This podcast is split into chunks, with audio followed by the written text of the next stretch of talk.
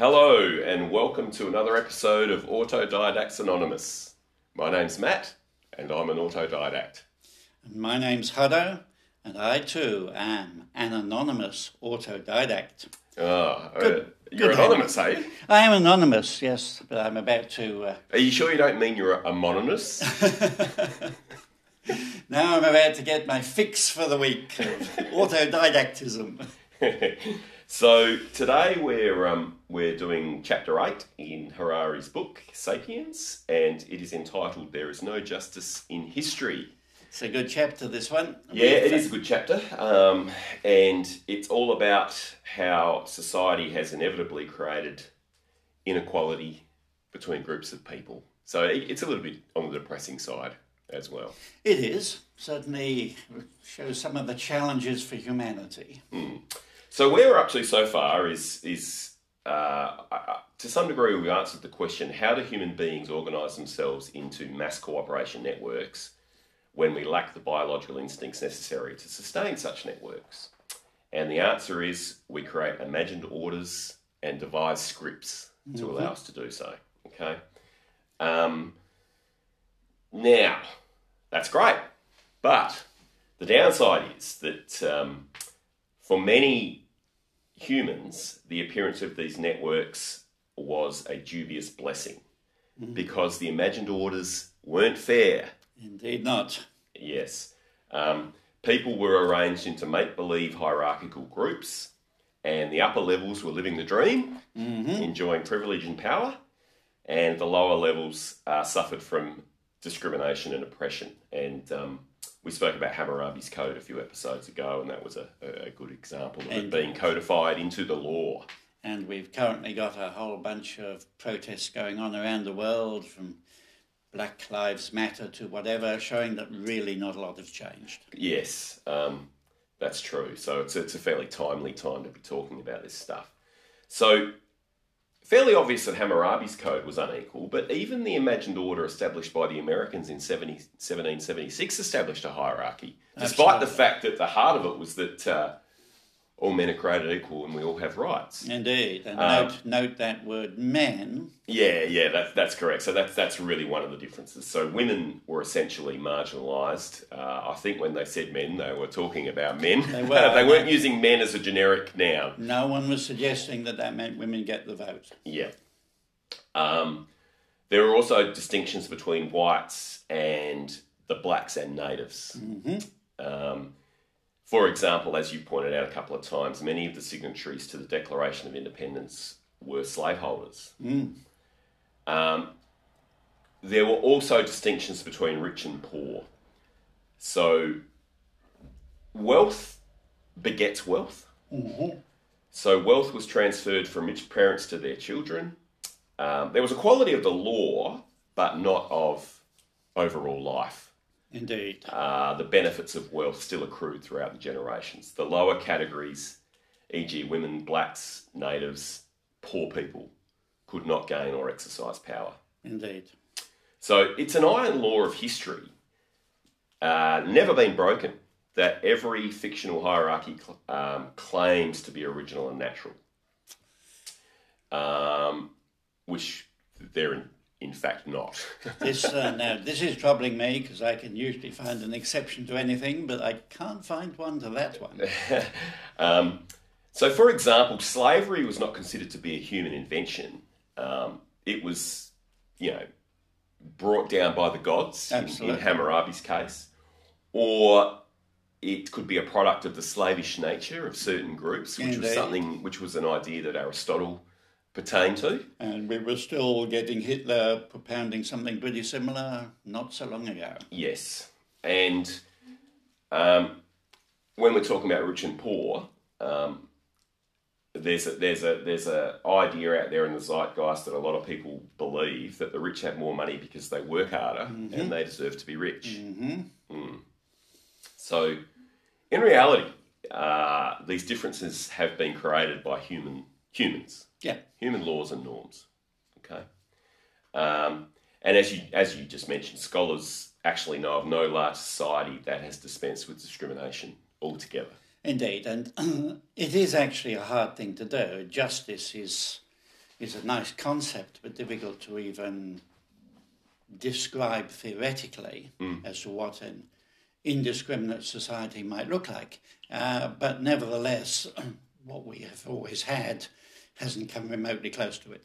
Yeah, yeah. Survey an important function um, because they allow complete strangers to know how to treat one another without having to go to the time and trouble of actually getting to know each other. So, Absolutely. for example, if I work in a in a car dealership and I have two people walk in, one's a guy wearing a suit and uh, you know happened to drive a Porsche. Yep. I noticed he was driving a Porsche when he came in, and he speaks very nicely, and uh, you know he looks interested in buying a car. I am probably more inclined to gravitate towards him to make a sale than I am to the guy that walks in wearing a wife beater with tattoos uh, down his arms and swearing at me. Yeah. Um, so you know, it serves a function, not necessarily always correct, because the the second guy might be a billionaire for all I know. Indeed. And he might be offering cash rather than, Yeah, yeah. Um, and a lot of things come into play there. So their age. So you, you're more likely to think that a 50 year old has the money to buy a car than an 18 year old. yeah, Um, and you know, there's all sorts of ways that we judge each other. Yeah.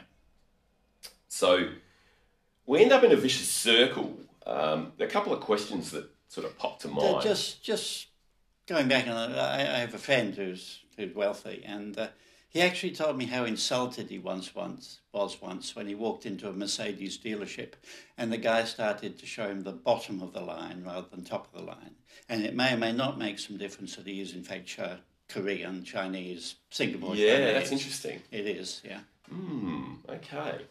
Um, so, what accounts for differences in hierarchies uh, between societies? Um, a classic example of a traditionally unequal society is probably the Hindu society, the Indian society, with their caste system. Um, why did traditional Indian society classify people according to, ta- to caste? And why has American society classified people according to race? Indeed. Uh, so we're going to talk about that in, in, a, in a bit, a fair bit more detail now. So, firstly, the hierarchy usually originated as a result by accident, essentially, a set of accidental historical circumstances. And then, due to this vicious circle, it was perpetuated and refined over many generations. A, as people began to develop a vested interest in, in the way things are. Yeah. Um, so, with the Hindu caste system, it was actually developed by whites. So, Caucasian people, about 3,000 years ago, came in and invaded India, essentially. Um, and they subjugated the local population, which were darker, darker skinned. Okay. A stratified society was established in which the invaders occupied the leading positions. Because the invaders were greatly outnumbered by the locals, they were scared Yep. of losing their status and their power. So they came up with an ingenious solution. They divided the population into castes, which then determined people's occupations and futures and who they could marry and Yep. and all sorts of things. Um, each caste had a different legal status, different privileges and duties. Uh, mixing of castes was prohibited. Yep. Um, they became an inherent part not just of the law, but also of religious mytholo- mythology and practice. Yep.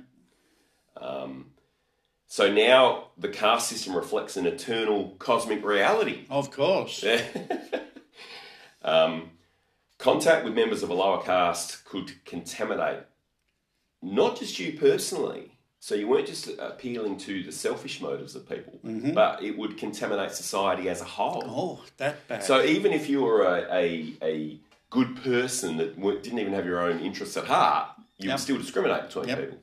And we still see, you know, so much of this is so similar to what we see coming down in the Old Testament too, and even Jesus' parables about, you know, the um, the religious person passing by on the other side of the road and that sort of thing because he didn't want to become contaminated. Yeah, It's the story yes. of the Good Samaritan. Yeah, I mean that was very. I mean, at the end of the day, those those stories are Bronze Age stories, and that was the way Yes. things were in the Bronze Age. That's the way it was. Yeah.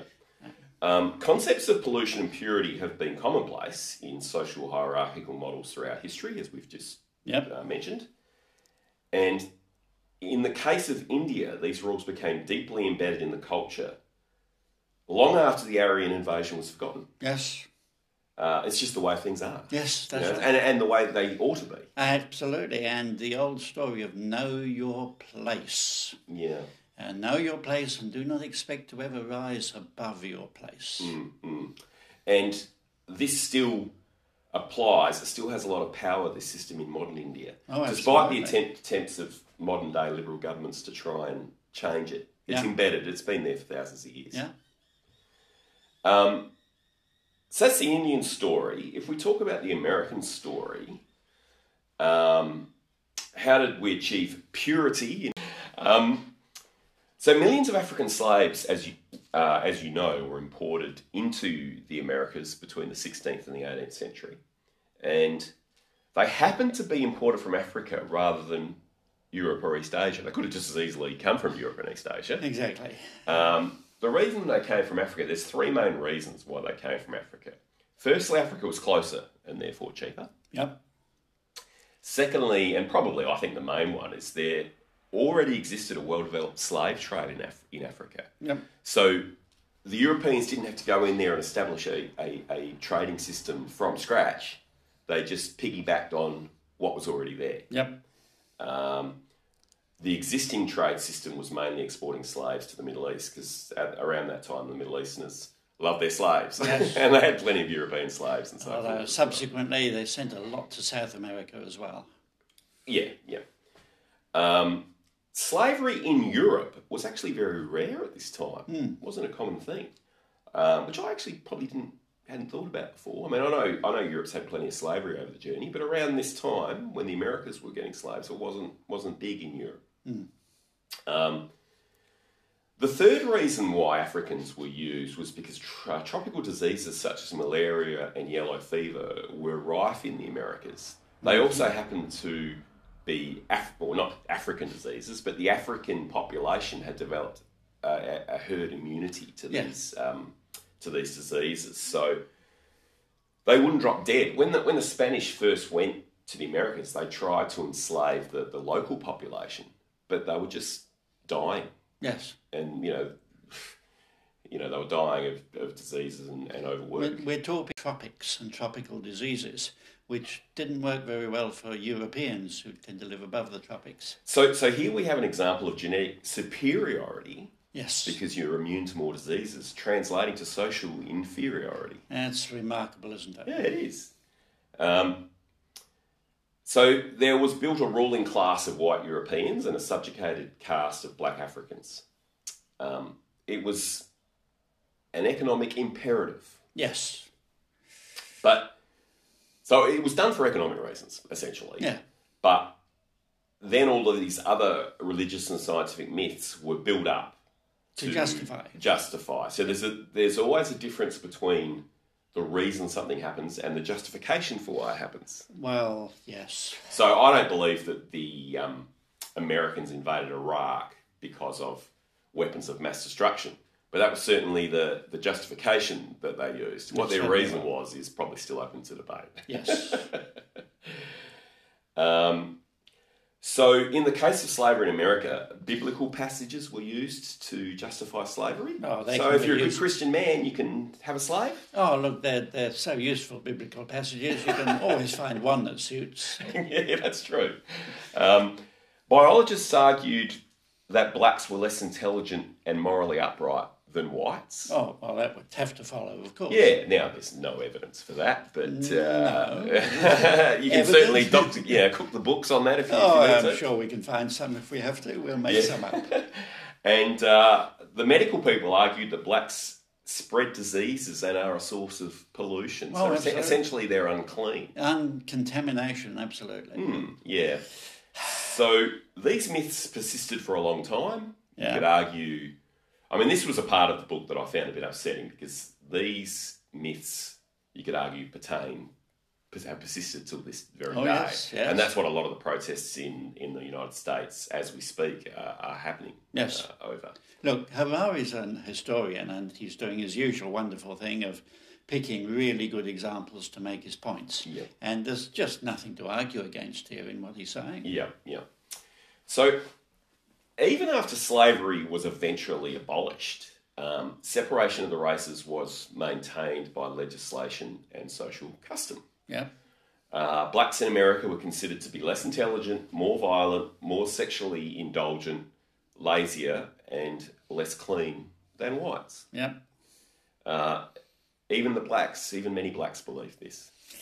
Yes, that's the other part of the tragedy, of course, uh, as is also with the caste system in India Yeah. and so many other places around the world. Yeah. I mean, the whole point of feudalism, you know, know your place, is that everybody must accept it. Yes. And anyone who doesn't is uppity, is out of order, and needs to be brought back into line. And once an idea is in the zeitgeist, it's almost impossible to change. Yeah. Once you are raised with a certain belief, pretty hard to change that. And I've encountered that in my own life. if unless you're getting encouragement to be a free thinker, and you know the whole point of feudal caste-based societies, etc., is not to encourage that sort of free thinking. The first crack in the dike is when you is the even the idea that it can be changed or challenged. Yeah, yeah. Um, I don't think we're ever going to get to a point where everybody's a free thinker. I think what we need to do in cases like this is we need to change the zeitgeist. Yes. And uh, that's difficult to do. We've spoke about how that happens in, in previous podcasts. Well, I, I do think that we perhaps need to make the point that this is this is not self-evident or God ordained or whatever. This is, in fact, something that can be challenged. Yeah, Um, but that doesn't mean that all people are equipped for critical analysis. no. Um, and, and more so than it even being able to be challenged. I mean, it's clearly wrong. Yes. Yeah. One of the problems we have these days, though, is the pendulum in some way places has swung too far, and many people now think that everything is just a matter of opinion and the facts don't matter. Yeah, yeah. Well, don't muddy the waters with that stuff yet, Hutto. We will we'll get into that. So, in Alabama in 1895, if by some miracle a black person managed to receive a good education, which of course he wouldn't, but let's assume that he was able to do that, uh, and he applies for a job as a bank teller, uh, he wasn't going to get it No.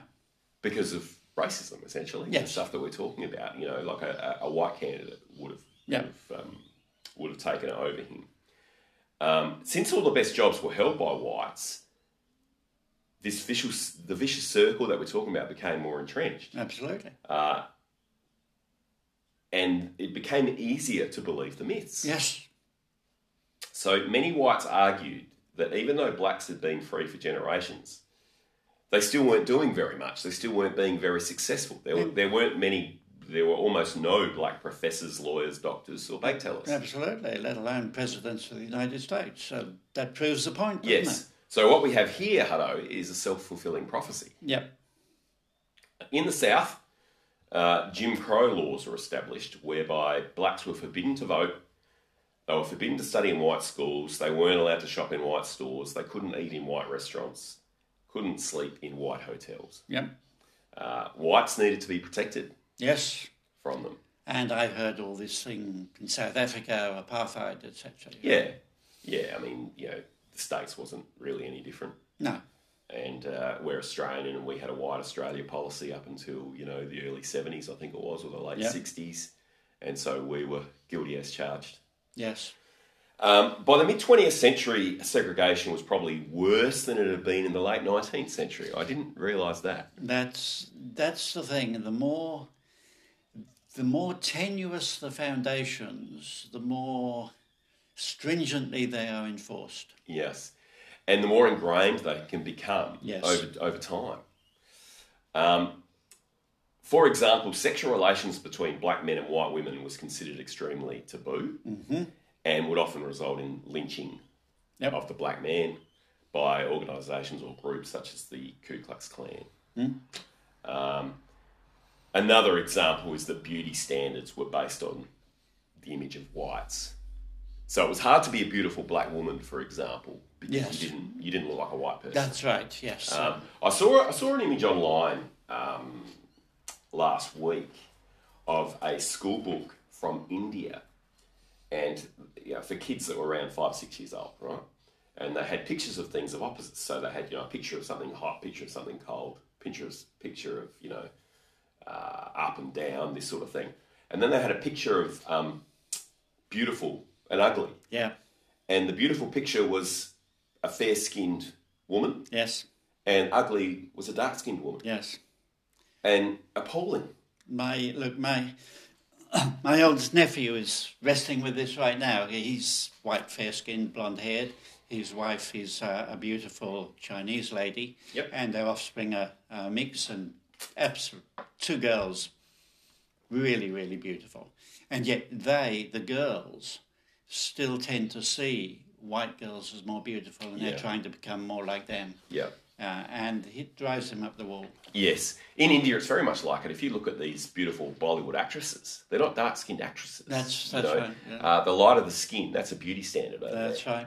And uh, your African American girls in the US, they're straightening their hair and trying to get lighter skin and so on too. It's, Yeah. uh, I mean, so things are slowly changing, yeah. but unfortunately, with these things, I mean, you know, it just takes so long, and it's just based on bullshit to begin with. You know, it's it's, Yes. it's just such a shame. Yes.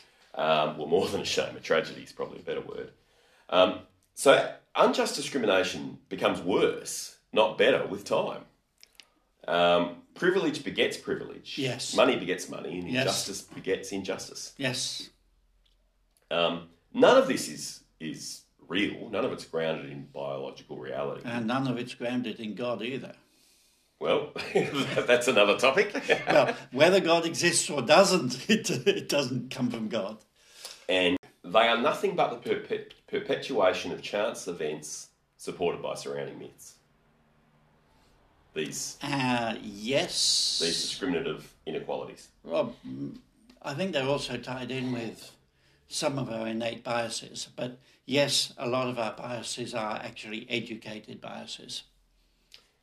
Yeah. So our discernment of what is beautiful is swayed by what we've been talking about. Yeah. But we also have some natural standards as to what we consider beautiful, certain symmetry of face and things like that. Mm, okay. So that's that's an example of how skin color, I suppose, can beget inequality. Now let's get into the, the, the extremely easy and simple topic of gender uh, gender politics. Oh, we can't get into any trouble here. A couple of white males sitting here pontificating about discrimination. yep. Okay, so the interesting thing about racial division is that they haven't been universal. So in the Middle East, there was no distinction between black, dark skinned people and, and light skinned people, okay? It's not universal, uh, whereas in America there was. Um, now, there has been one difference that has been universal, and this is really interesting, um, and that's the gender divide. Yes. Um, and that's what we're going to talk about in a lot more detail now. So, this hierarchy has been of supreme importance in all known in all known human societies. Um, men and women have been divided into separate hierarchies, and the men have invariably been higher up. Yes. Um, once again, it's not quite that simple, but we'll come to that later. Um, so, since the agricultural revolution, men have had the better end of the deal. yes. Okay. Um, for example, women in a lot of societies were basically, well, were, were literally the property of men, whether it be their father, their husband, or their brother. Yes. Um, so that that then follow it follows on from that that rape in many legal systems fell under the category of property violation. Yep. So the victim's not the woman who's raped, but the male who owns the woman. Absolutely. Um, and the remedy was often the transfer of ownership. So if if a woman was raped and caught, if but you know, and the and the man who raped her was you know found guilty, he had to pay the owner of the woman, upon which she then became the rapist's property. Yep. So if you're a woman and some guy rapes you and he gets caught, you then have to marry him essentially. Yes. Um, and this is in the Bible It is. uh, in Deuteronomy 22, verses 28 29. yep.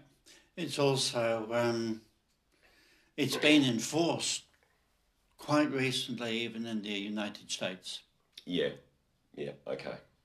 Um, And it, it also has come under the cover of providing for the woman.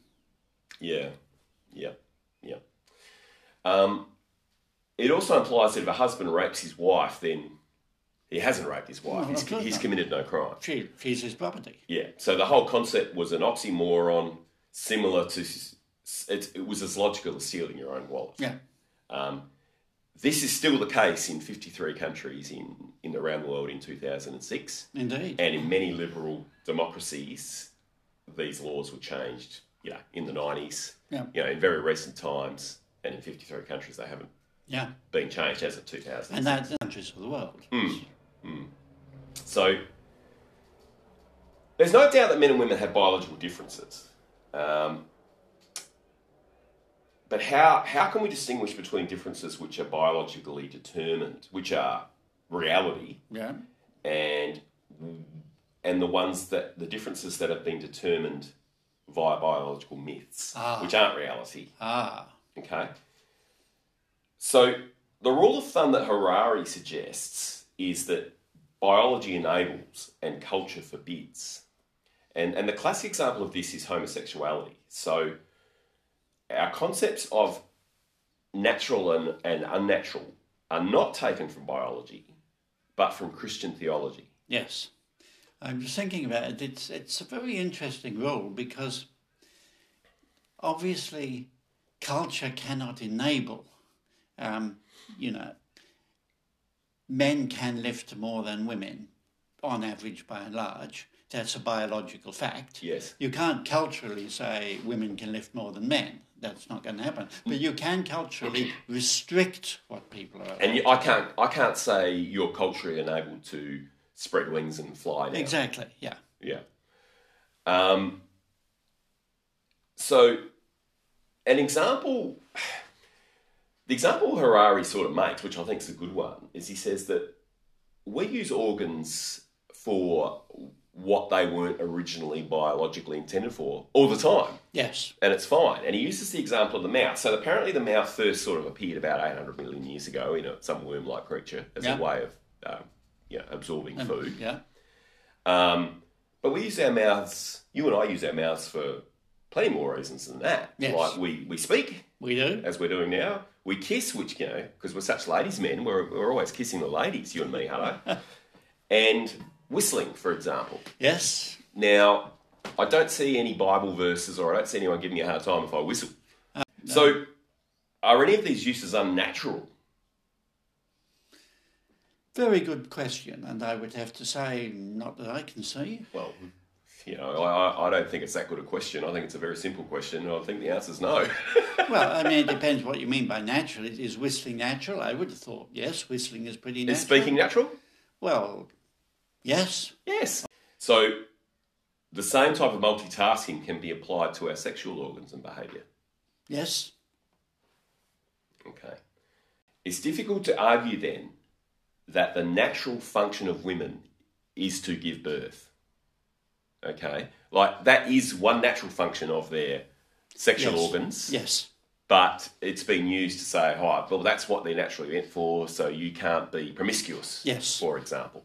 It's also difficult to argue that homosexuality is unnatural as well. I mean, it's, it's, it's another way of using your organs, if you like. Absolutely. And we are the adaptive creature. Mm. We are curious, we are adaptive, we try anything and see if it fits. Yep. So this, I, I I got a fair bit of insight, insight from what we're about to talk about, and that, that's where Harari draws a distinction between sex and gender, which is something I've never understood really, but I feel like I understand it now. Well, that's good. So, male and female are biological terms Yes. and hard to argue with, Yes. um, but man and woman are social categories. Yes. And I, I've had a little bit of trouble understanding the trans movement because I've always thought, well, if you're a man, you're a man. Yeah. But I was failing to make the distinction between being male and being a man. Yes. And in some cases, people can be born male, if you like, but really they're culturally a woman. Yes. You know, they see themselves as a woman and they want other Yes. people to see them as a woman. And I, I feel like I understand that much more clearly after reading this chapter.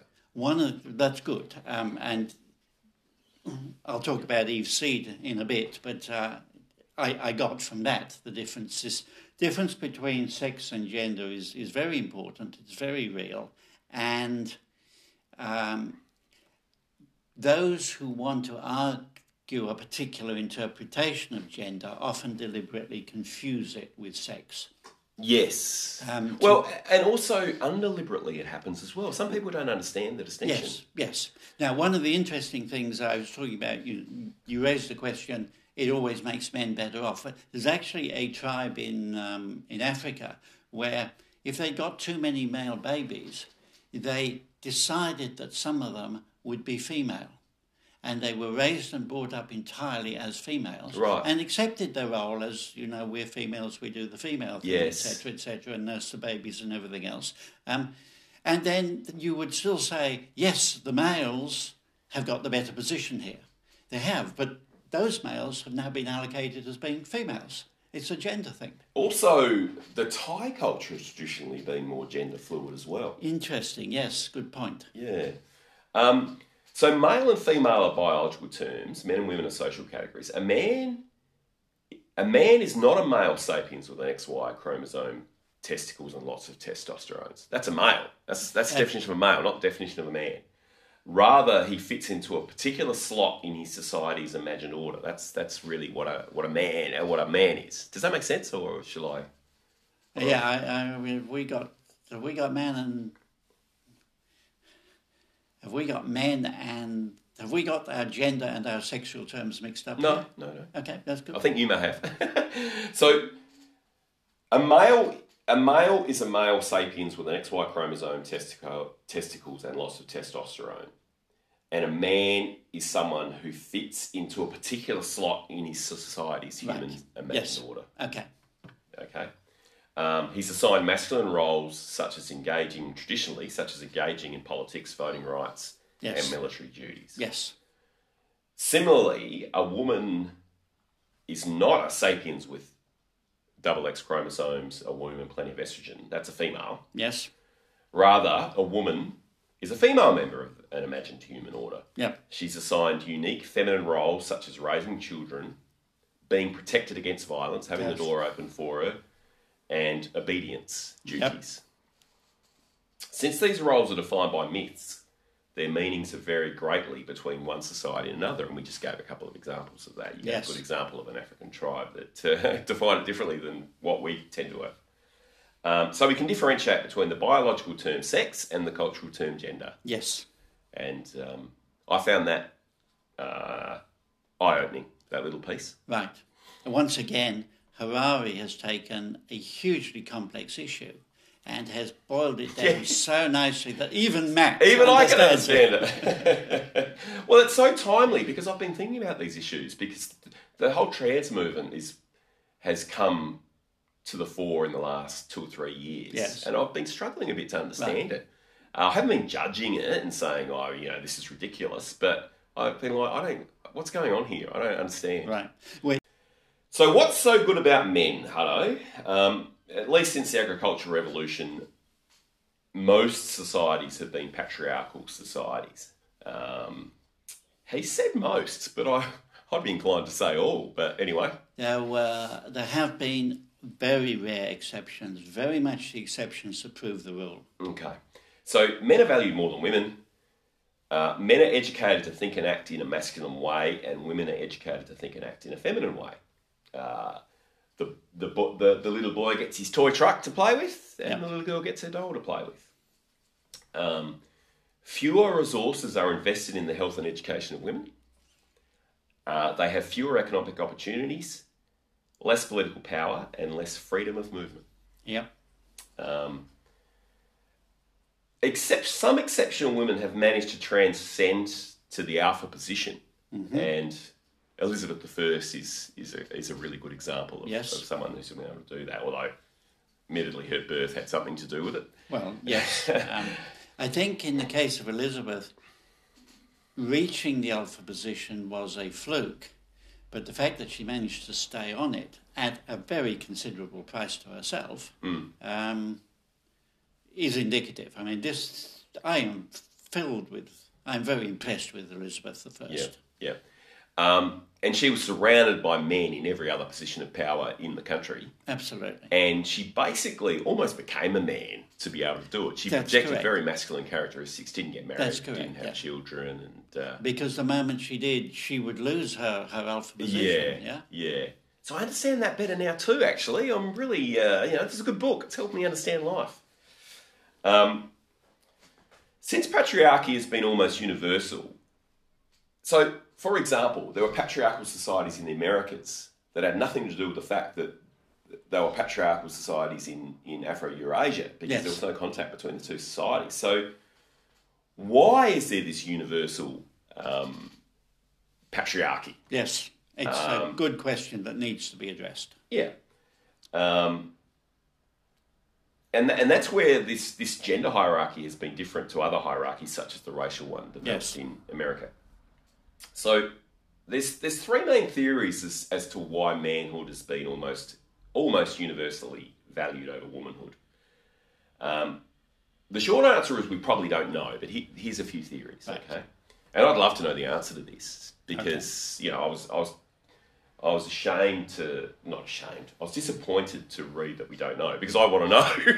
ah, no. Harari said that we don't know. yeah, yeah, good point. Yeah, good point. keep going. Yeah, so you, you, it sounds like you know Hutto, so I'm looking forward to getting No, no, but what I am saying is that Harari is being smart. He is not, if you like, setting himself and entering into this debate by saying this is the answer because he could be attacked and he decided he didn't Okay. want, Oh, want that. fair enough. Okay, so you Yeah. know more about this So, well, yeah, I'm, I'm also saying he's probably smarter than I am because I'm going to enter into it. um, the first theory is that men were stronger than women, and this is the one that I, I thought. Yeah, this is what I thought. Well, well, you know, we're stronger, so we can get our own way. yeah, Uh, we can force women into submission.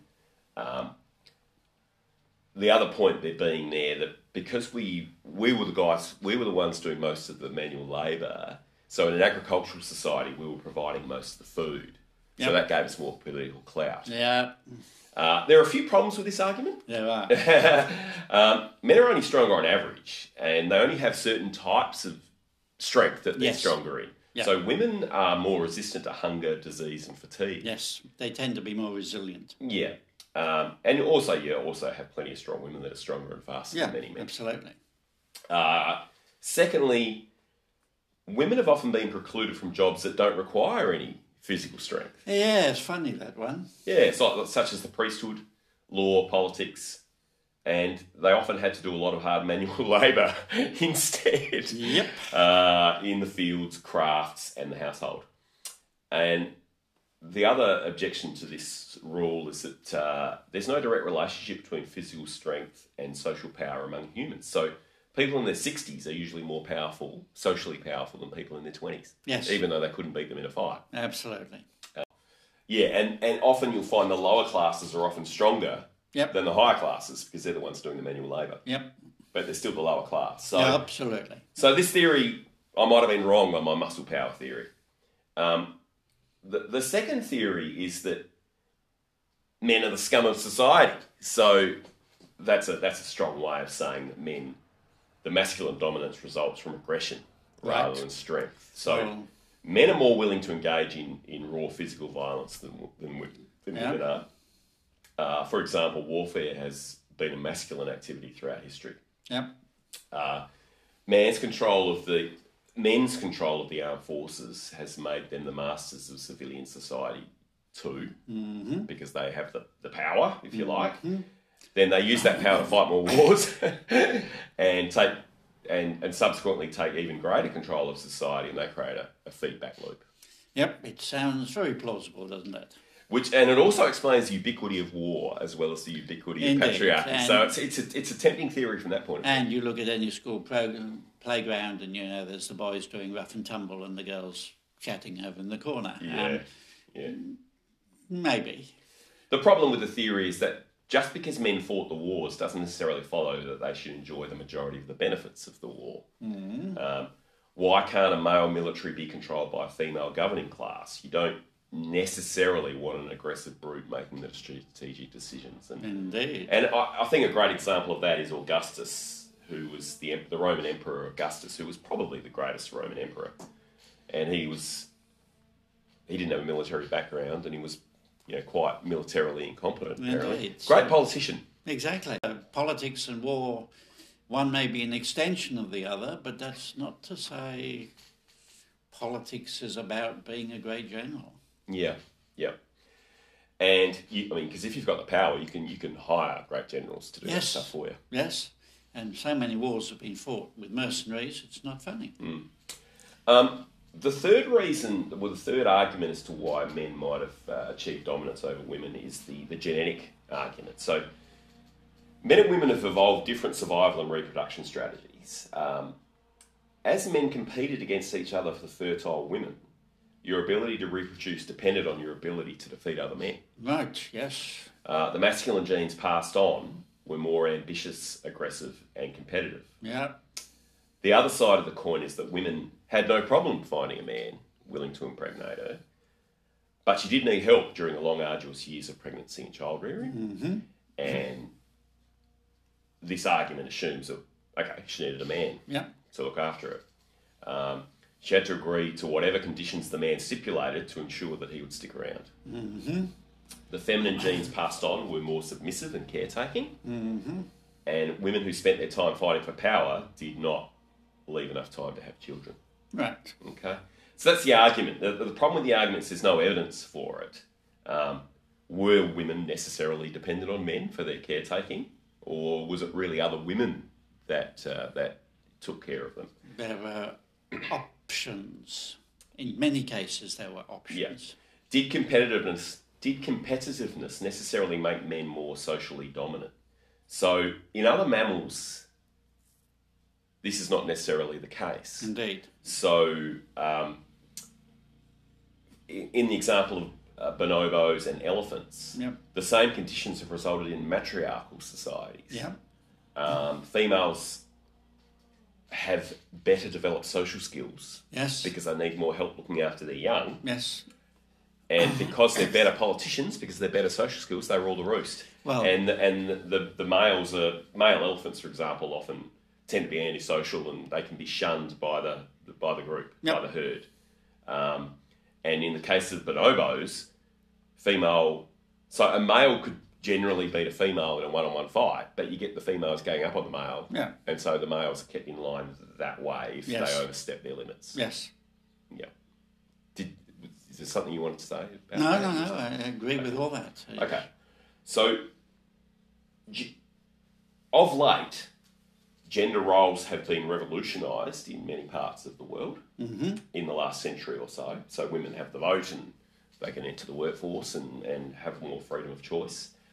Um, and there's been no apparent detriment to society. Indeed. So, what accounts for the universally universality and stability of patriarchal society, societies throughout history? And I think you might think you know the answer, Hutto. So I'm really curious to hear what you what your thoughts are. Well, a couple of things. One is I really like the way Harari's mind works, the way he tackled this. You know, he took three of the standard theories which have been offered and shows that they're inadequate to really explain the issue. And Yeah. I, I like that. I'm always, you know, someone says something that sounds plausible, I'm always immediately looking for the exceptions to that. Um, sometimes the exceptions do support the rule, but in many cases you look at the exception and say, uh, uh that just shows that rule's does not not make sense. Yeah. Yeah. And uh, Harari has done this beautifully here. So uh, I would have to say that, yes, none of those three theories is an adequate explanation. Yep. Um, now, what is interesting is back in 2001, um, noted American historian and writer Robert S. McElvaine wrote a book called Eve's Seed Biology, the Sexes, and the Course of History. So that's back in 2001. He referred to it as a biohistory. And there's absolutely no way that someone like Harari would not have been 100% aware of a work like that. Okay. Um, and he didn't mention it, which is, is interesting. It's, Yeah. uh, um, now, what uh, Matel McElvaine was saying, right, um, is that it's about the insecurity of men. It goes back to what Harari was saying about we became alpha predators very late in the game. Yeah, you, you mentioned the insecurity of males in a in a very very early podcast as a driver of history. So Yes. th- th- it sounds like Yes. yeah, this is starting to tie together. Yeah. Um, now, early on, chapter two, I think it was, Harari was talking about how we only became alpha predators.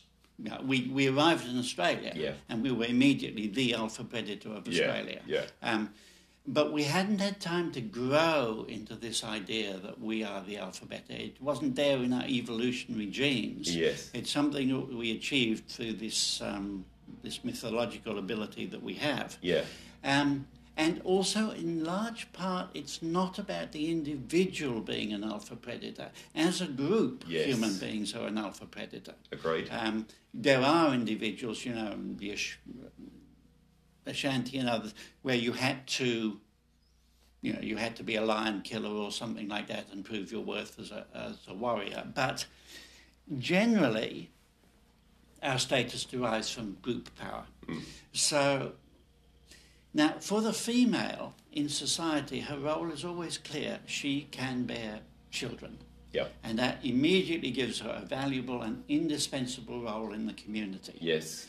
For a guy, it's not that easy. In a sense, a male has to earn it. Correct. Yeah. There's two main roles a guy can do one is protection, and the other is provision. Yeah. So, hunting and protection of the community, tribe, whatever, yeah, that's fine, provided the other males accept you as an alpha male. In other words, when you're out there facing two or three lions or something, you want to know that the guy on your left and the guy on your right is going to be there for you with his spear after you've thrown yours and missed or something. So, Yeah. you know, there's a bonding warlike thing here. Yeah. Is this guy good enough to be my wingman? Because I don't want somebody as my wingman who isn't. So, this role of being out the front as the alpha defender. And women are almost invariably good enough.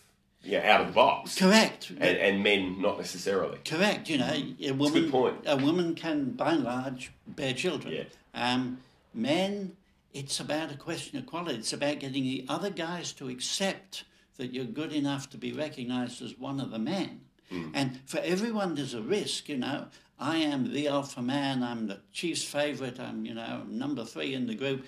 And then I got that darn. I'm liking this theory. I got this wound from the leopard, and now I'm a has-been. I can't run anymore. Yeah. And suddenly my status has gone, you know, I'm one of the dependents of the tribe and everything else. This Yeah. is bad news. So for men, life is an issue of proving yourself and insecurity. Yes. And- And, and, yeah, oh, sorry, I'll, I'll No, let you you go. carry on. Yeah. Oh no, I'm sorry. I was really just interrupting you, but uh, and you can see how that would develop competitive instincts in men that the women don't need to develop as strongly. Correct. We are by nature somewhat aggressive. We are by nature somewhat competitive. Um, but yes, we've also got this massive insecurity thing. And this not only causes us to want to prove ourselves, constantly try and prove ourselves, but also it causes us to want to put competitors down. Mm. And that includes women Yes. because they've got this without this trouble. They've got this power over us. Women can, as he says, always get impregnated by some guy.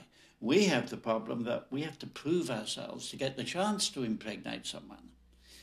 Yeah. Um, and it results in a nasty, vicious side of human beings, um, which says nothing complimentary to males. Now, Eve's seed leaves some questions open. There's an interesting thing. There is one stage in human societies where women are valued more than men. Um, now, if you we looked at Hannibal, Hannibal's Hammurabi. Ham- Hammurabi's code the other day, and you know, once again, you had the thing that uh, women were valued less than men in in that. And this is typical around the world, yes. But there's one stage in development where women tend to be valued more than men.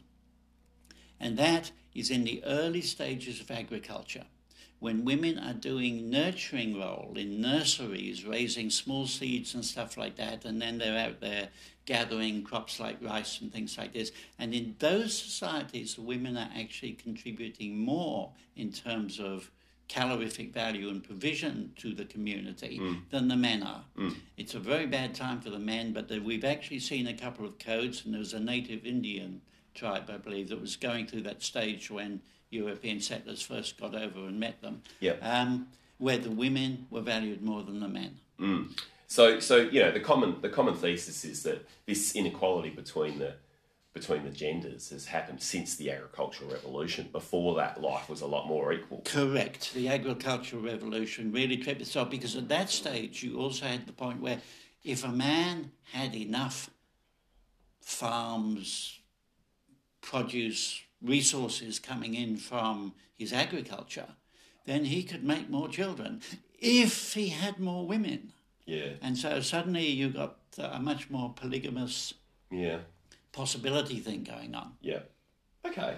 Oh, I, I, I, like I like that theory. It's good. Okay. Um, now, one of the reasons I suspect Harari left it out of here is it don't say much for men. Yeah, and also some men might it might rub them up the wrong yes, way to read that. Yes, exactly. Um, yeah. In Eve's seed has not been universally accepted by men. and Harari, I think, did not want to buy into Thereby that. proving the rule. I fear me so. yeah. yeah, okay. Well, thank you for that. Um, so that actually gets us to the end of the chapter, Hutto, unless you wanted to say something no, in summary? No, that's fine. Or are you eager to get to your unanswerable questions? Yes, this, which... is, this is my challenge. All right, so let's begin. So, my first question to you, Hutto, is Are you glad to be a white heterosexual male? Right, yes, this is a great question. Or should I call you a man as opposed to a male? A um, white heterosexual man, I should say. Well, happily, in my case, they are both the same. Yeah, and in most, in the, in the vast, vast majority of cases, they are. Yeah. Um, the first answer I have to give, of course, is I don't know what it's like to be anything else. Yeah. And I'm absolutely not equipped to be anything else. And that's why we're allowed to pontificate about these issues, Hutto. Yeah. You know, we know everything about what it's like to be discriminated against. well, there are a couple of things I do need to know. First of all, I'm absolutely glad that I am an Anglo Saxon speaking white Protestant male or whatever I am. Wasp. But, wasp. Um, because it's taken me a lifetime to learn this darn language. I'm very glad it's becoming the lingua franca of the world because I've got no chance of mastering any other language to the same degree. Um, but as to being a white male, a white straight male, a white straight male, I you also have to remember that I've lived in the time when taking power away from white males has been probably the defining characteristic of the age. Yep. Um, we've seen it in things like um, South Africa and apartheid. I was born in Nigeria, you know, a colony of the British Empire. Yes. Which proceeded to progressively fall apart. Um, I've I have encountered problems with um,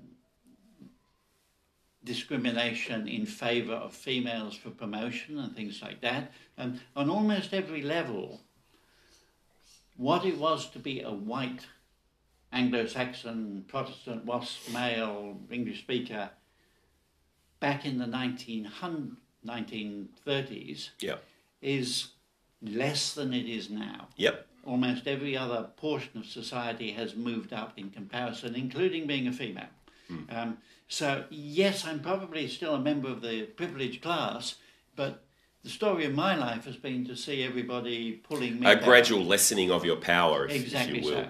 Now, I, I obviously have no idea what it's like to be, um, to not be a white male and the natural advantages or the unnatural advantages that supposedly go with that.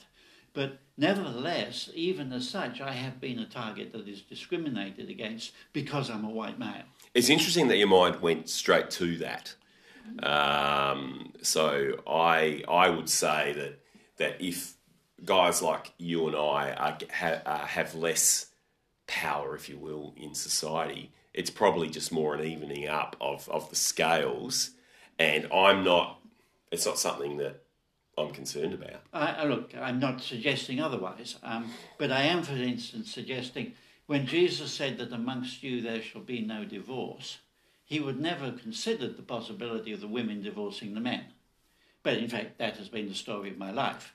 And she, she left. You're just constantly getting divorced. well, no, but you know, she she took the stuff and most of the wealth and stuff like this. Um, now we can argue about what's fair and what's not fair, but that's that's how it went. Um, I'm trying. I'm trying to. I'm trying to sort of read between the lines of your answer. Are you saying that you don't feel like you have any privilege by being a white no, straight I'm? I'm definitely not saying that. Um, people are saying that you know it's so much. But you're. But because you're. But you're more aware of your situation and the fact that you're losing power. That's the. That's you know, in a sense, the first thing that comes uh, to your mind. No. What I'm saying is simply, I only know about being a white heterosexual male. Yeah. Um, but yes, one of the things I'm aware of is that white heterosexual males have almost been the hunted ones during my lifetime. Um, yep. It is from us that all is taken, which means that we obviously had a lot born into a lot. Mm. And the story of my life has been to see the diminishment of that. Yeah, yeah, no, I'm, I'm happy with that. Um, to me, it's an interesting. It's just one side of yes, probably the that's, answer that's because exactly. my answer to "Are you glad to be a white heterosexual male?" would be undoubtedly yes. Right. Um, and I think you need to suffer from discrimination to have any idea yes. how bad it probably is. I, I, think that's probably right. Now, we're also living in a time when we're seeing women get some more power. We're also seeing Chinese, for example, get some more power. We've lived to an age when the Japanese moved up significantly. Yeah. Now, obviously, I'm comfortable with what I am because I'm not equipped to be anything else. Yeah. Um, but at the same time, I'm aware that others are in the ascendancy. I'm white males, aging wallers seem to be on the downhill slope. Yeah. Um, I'm, I'm aware that I've never been discriminated against in my entire life. Right. Right. Uh, I've been judged on my merits my whole life. Right. And I've come up sadly short on a number of occasions. Right. But that's not due to any systemic bias. That's right. that's on me. Right. Um, and uh, you know, I mean, that's a that's a blessed blessed way to, to exist, really. Um, I possibly the most turbulent time of my life. The first friend I ever had was a, a little black lad called Peter in Ghana. Um, the greatest difficulty I had when I was transferred to a boarding school in England at age eight, and that was the first time I found myself in an all-white society, mm. and it was a very uncomfortable time for me because I had no idea how to fit in there or relate or anything like that. Yeah, yeah. And that, so I imagine if you'd been a, a little black boy from Ghana going to that boarding school, yeah. you know, it would have been times a 100, I imagine. The yeah, difficulty. yeah. I mean, I had never been somewhere where there were no black children around. Yeah, yeah, yeah. Okay, uh, my next question for you, Hutto, is do we have a, and it's a local issue, do we have a race problem in Australia? Um, well, all the surveys and recent documentaries clearly say that we do, um, and I have no reason to dispute them. They, they make their case very strongly. I do think we've got a bit of a difference in our race problem compared with the USA, which obviously has a similar one. Yes, Australian Aborigines happen to be black, and all the issues of you know what constitutes beautiful and so on go on with it. Yeah. But we never kept them as slaves in Australia. Mm. So, to many, in many ways, our attitude to them has too much in common with the American attitude to their Native American Indians, rather than to their Native American um, Africans. Yeah, if if you're talking about hierarchy, though, I think um, our Indigenous Australians have been on the lower ends of the hierarchy, no. and that manifests in, in, in very similar ways. No, I mean, no I agree it's for different reasons, but I also think that as Australians settled settled by Europeans in mostly the 19th century, um, this racism was out there in the zeitgeist at, at that time. Yes. So I imagine that. Uh, that the white Europeans that came to Australia were um, implicitly racist. Yes. Um, and that's you know filtered down perhaps Yes. through through our culture. Um, I think one of the I don't think I I believe that there is a systemic racism in Australia. I don't think it manifests. I don't think we're we're too bad, but then I, I guess I would say that in a sense because I'm not a victim of it. Um, but my insight into my own implicit biases against you know Indigenous Australians was the fact that when I was about I was probably about 28, and it came to light in my family that we had Indigenous ancestors. Right. And my my attitude towards our Indigenous brethren was exactly that. It changed overnight. I was like, oh my god, these guys are my cousins. I, I was I was actually pleased to hear it. To, Right. to my credit, Right. I, I was like, oh, that's cool. And but my attitude to the Indigenous just changed. They went from being the other to being me, and and and you know, Right. just the same as everybody else. And and I don't think I was a particularly biased racist person, right? Right. But I still had it in me, Right. and and that's what I think most Australians are like. Right.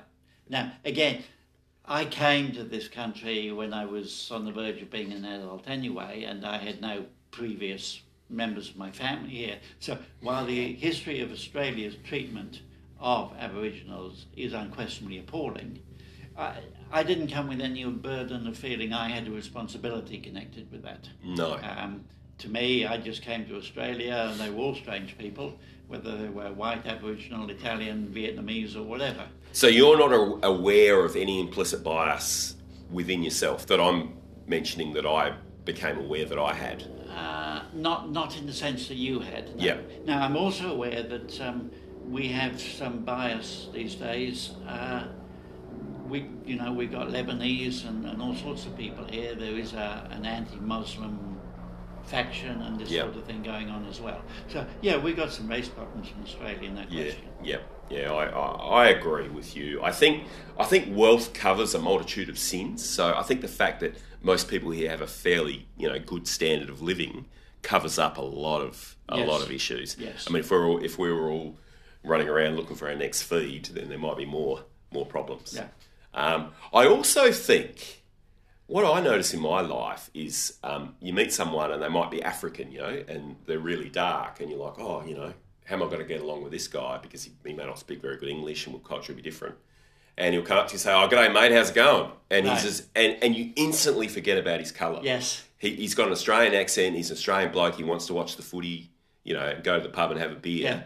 And it just dissolves. So, in my opinion, and I've observed this in my life, is that people are actually more culturalist Yes. than racist. Yes. Look, I, Which, which I really, I really love it when I have that experience because if an African guy you meet him and, and you can you can't communicate with him very well, you do feel a bit standoffish. You do, you know, it's a shame. But when you know, so so it's it lessens with the generations. I think you know, with the kid. Right. So the immigrants come over, they struggle. I think. yes. Then their kids do pretty well, and then the grandkids are, are as a, you know, they just they're all just basically like white Australians. That's right. Even though they have really dark skin. That's right. And I, I think that's a, I think that's great. I love that. Look, unquestionably, the language thing is important to me. Yeah. If I can talk with them and understand them, then most of the other differences disappear. Yeah. But if I can't understand their language, then all of a sudden, yes, I've got a problem. But it's more than just the language because if a, if an African gets in and he speaks uh, very good English, but he has a thick Nigerian accent, I don't connect with him as well as I do to the guy that said, "Oh, g'day, mate," in an Aussie accent. Do you see what I mean? I'm, it's almost like I'm biased towards Aussies Oh, yeah. Look, uh, uh, and that sort of skin colour thing, but that's just you know that's human nature, I think. But yeah, again, look, uh, we've got a lot of Indians around here who speak good English, but also With a sing-song sort of accent. well, that sort of thing too. Yeah. But uh, you know, and if you're talking about the cricket, then we're all one together. yeah, well, that's true. Yeah, that's that's how I always connect with Indians. I, I, I or they actually they usually do it because they're with cricket for Aussies is not necessarily our passion, but it is a, something we Yes. all, all talk about and we know about. That's right. But the Indians is just another level. That's right. they love it. okay. Um, is it possible for a privileged privileged class to fully understand the trials faced by an underprivileged class? Well, it's a deep and meaningful, and I would suggest the answer is probably not. In fact, I'd go further than that. I would be astonished if it were. Yeah, I agree. Um, I don't need to elaborate on that. I don't think you know, like I, like I was joking before, but you and I pontificating about race and gender relations yeah. is is you know all a bit silly. We're just doing our best. We are, yes. Um, and my last question, which we've probably answered in the course of the podcast, but is there a difference between sex and gender? Oh, very clearly there is. Um, and yes, the uh, from Eve's Seed to the whole LGBTIQ thing and, and everything else, and you know Harari puts the case very well. There is clearly a difference between sex and gender. Yeah. Um, I, I would have said no to that um, you know, a week ago. Right, okay. Um, but now I'd say yes. Yes. Look, I mean, it's now been discerned that biologically there are, you know, it's not all there's an XY or an XX chromosome. It is more complicated than that too. Yeah. Um, so it's the old story that the devil is in the details, and simple, nice, black and white answers, unfortunately, isn't entirely the way this, this yeah. world works. But I want simple answers, Hutto, and that's what I expect from these unanswerable questions. Human beings have an innate desire to accept a simple lie in preference to a complex truth. but unfortunately, the world is complex, and most of the time, the truth is. And uh, that's why we're autodidacts, isn't it, Hutto? Because it's, we're trying to understand the world. And, and, and I say that lightheartedly, but it's actually true. The reason I'm an autodidact is because it makes my life better because I understand the world I'm living in better, and it just for some reason it just makes me happier. The more I understand, I feel like the better I can the better I can be. Always good to see you happy, Matt. me, it's simply my addiction. I want, yeah, yeah. I want to know what makes the world tick. Yeah, me too. Um, all right, so that wraps it up for the day, uh, and uh, I'll uh, I'll uh, see you on the flip flop, mate. I look forward to it. All right. Cheers.